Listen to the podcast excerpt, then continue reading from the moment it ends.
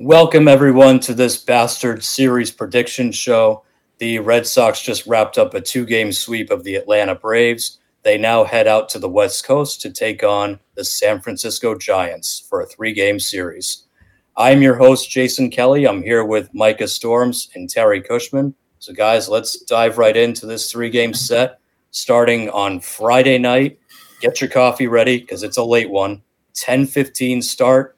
Kutter Crawford going for the Red Sox. He's going up against Logan Webb. Terry, who do you like in game one? I don't like Crawford. Don't like Crawford. Um, he really has uh, not pitched very well as of late. Only four innings against the Mets, four earned runs given up, only a couple of strikeouts. He did pitch pretty well against the Cubs, though. Uh, two starts ago, nine strikeouts, but that's a trash team with a trash offense. It's been that way since they basically won the World Series. And then three starts ago, not great uh, against the Texas Rangers, only lasting four innings again. I don't think the the Giants really have the the offense to to really, you know, you know, put up five or six on him, but I don't think it's going to be a very good start, and I don't like the Red Sox out west, so I, I got to take Logan Webb in that one. Micah, what do you got? Not thrilled to be watching another West Coast trip. Can't believe they're they're back out there. That's ridiculous, but that's beside the point. Uh, with Crawford, this could be a tough matchup because the Giants, I don't know how much you watch of the Giants or follow the Giants, but they platoon like four positions.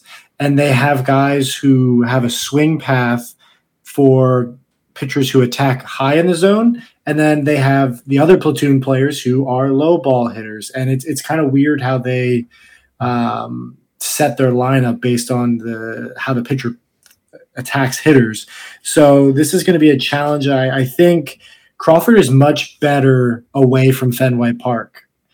He's really struggled in, I don't know if it's the monster or whatever, but he has struggled in Fenway Park. So I think the big ballpark in San Francisco helps him, but I'm not going against Logan Webb. Logan Webb is one of the better pitchers in the National League. He's the ace of the Giants. I think the Red Sox do drop game one.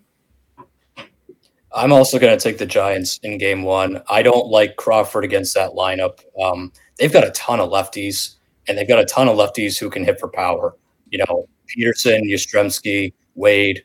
You know, I just I think one of those three guys, if not multiple, will take Crawford deep in this game. So I don't have a good feeling about it. Logan Webb is their best pitcher. He got roughed up in his last start against the Nationals of all teams, which is really bizarre. But I think that's a blip on the radar. And I think if anything, he's going to be pretty motivated from that last start to come out and just fire bullets against the Red Sox, um, who again, every time they go out west, you know, like this, it's something weird happens. So I don't have a good feeling about it either. I will also take the Giants in game one. Uh, game two, that's a 7:15 start. They're going to be on Fox for that one. James Paxton for the Red Sox going up against Anthony DeSclafani. Uh, Terry, who do you like in game two? Face value here. Uh, Paxton bounced back pretty well from that three inning meltdown he had a couple starts ago. And I just, DeSclafani has just been pretty underwhelming. Uh, he's coming off of a, a bad start. Um, and I, I like Paxton. So there's and and you know e- even if it was a close matchup, the Red Sox offense is you know is is gonna make it a mismatch. So Red Sox for me in game two. Micah, who do you got? Yeah, I'm gonna go with Terry as well with that one. I'm gonna go with the Sox. I, I can't pick against Paxton in a big ballpark. I think the home run ball has kind of gotten him a couple times, but not a lot of home runs are usually hit in San Francisco. DeSclafani is he's average at best. He's probably below average. The offense they've been cooking. The only thing that scares me is they've kind of gone to sleep on the West Coast. So I'm hoping that doesn't happen. But if there's a game they have to get, I think it's it's Saturday's game. Yeah, I agree. Saturday should be the game that uh, is the easiest to pick. DeSclafani has not been good this year. Um, he's kind of been a declining pitcher for several years now. So James Paxton's been one of your better starters all season. Um, you know, assuming he's still on the team by Saturday, and I say that just because it, it is that time of year. But uh, assuming he's still there and he's still making the start, I think he'll bounce back. He should have a pretty uh, easy time with that Giants lineup. So I will also take the Red Sox in game two. So with that, the series finale is Sunday, 405, listed as TBD for the Red Sox. So you can assume that is a bullpen game of some sort. And they'll be going up against Ross Stripling. Terry, who do you like in the finale?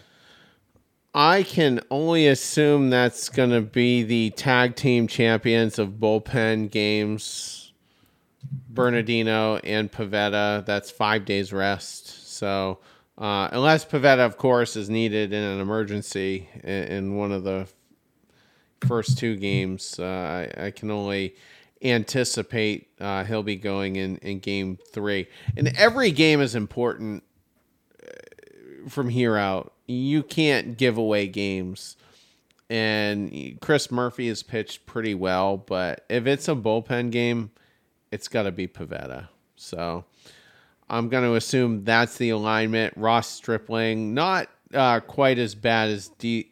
DeSclafani, but um, not not a guy that's going to tame this Red Sox offense. So I'll take the Red Sox in game three to win the series two games to one. Micah, what do you got? This is a tough one. If they were, if this was at Fenway Park, I would 100% be very confident taking the Red Sox. The fact that it's on the road in San Francisco scares me a bit. Um, but I'm going to take the Sox just because I don't like Ross Stripling. I think he is again another average pitcher. He's probably going to go four innings, and the Red Sox should be able to get a couple runs off him, and then hopefully attack the bullpen. So give me the Sox, but I'm not very confident in this one at all. Yeah, this was a tough one for me as well. Um, I also worry, you know, it's the Sunday before you head to Seattle. I worry about Cora putting a kind of crap lineup out there, you know, giving guys days off that don't really need it because, you know, they are entering a long stretch of games here. That's typically what he does. So this could be, you know, like an Alfaro game, that kind of thing. So that scares me a little bit.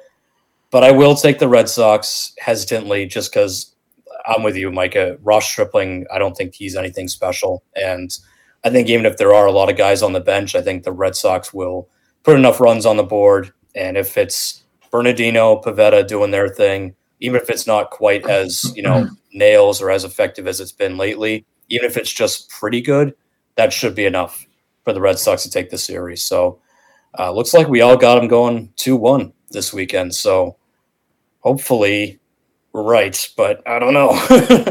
Typically, it doesn't go that way whenever you know it's uh, all three like that. You guys got me second guessing that third game now. I'm like, when I'm like, I should have said I'm picking that with confidence.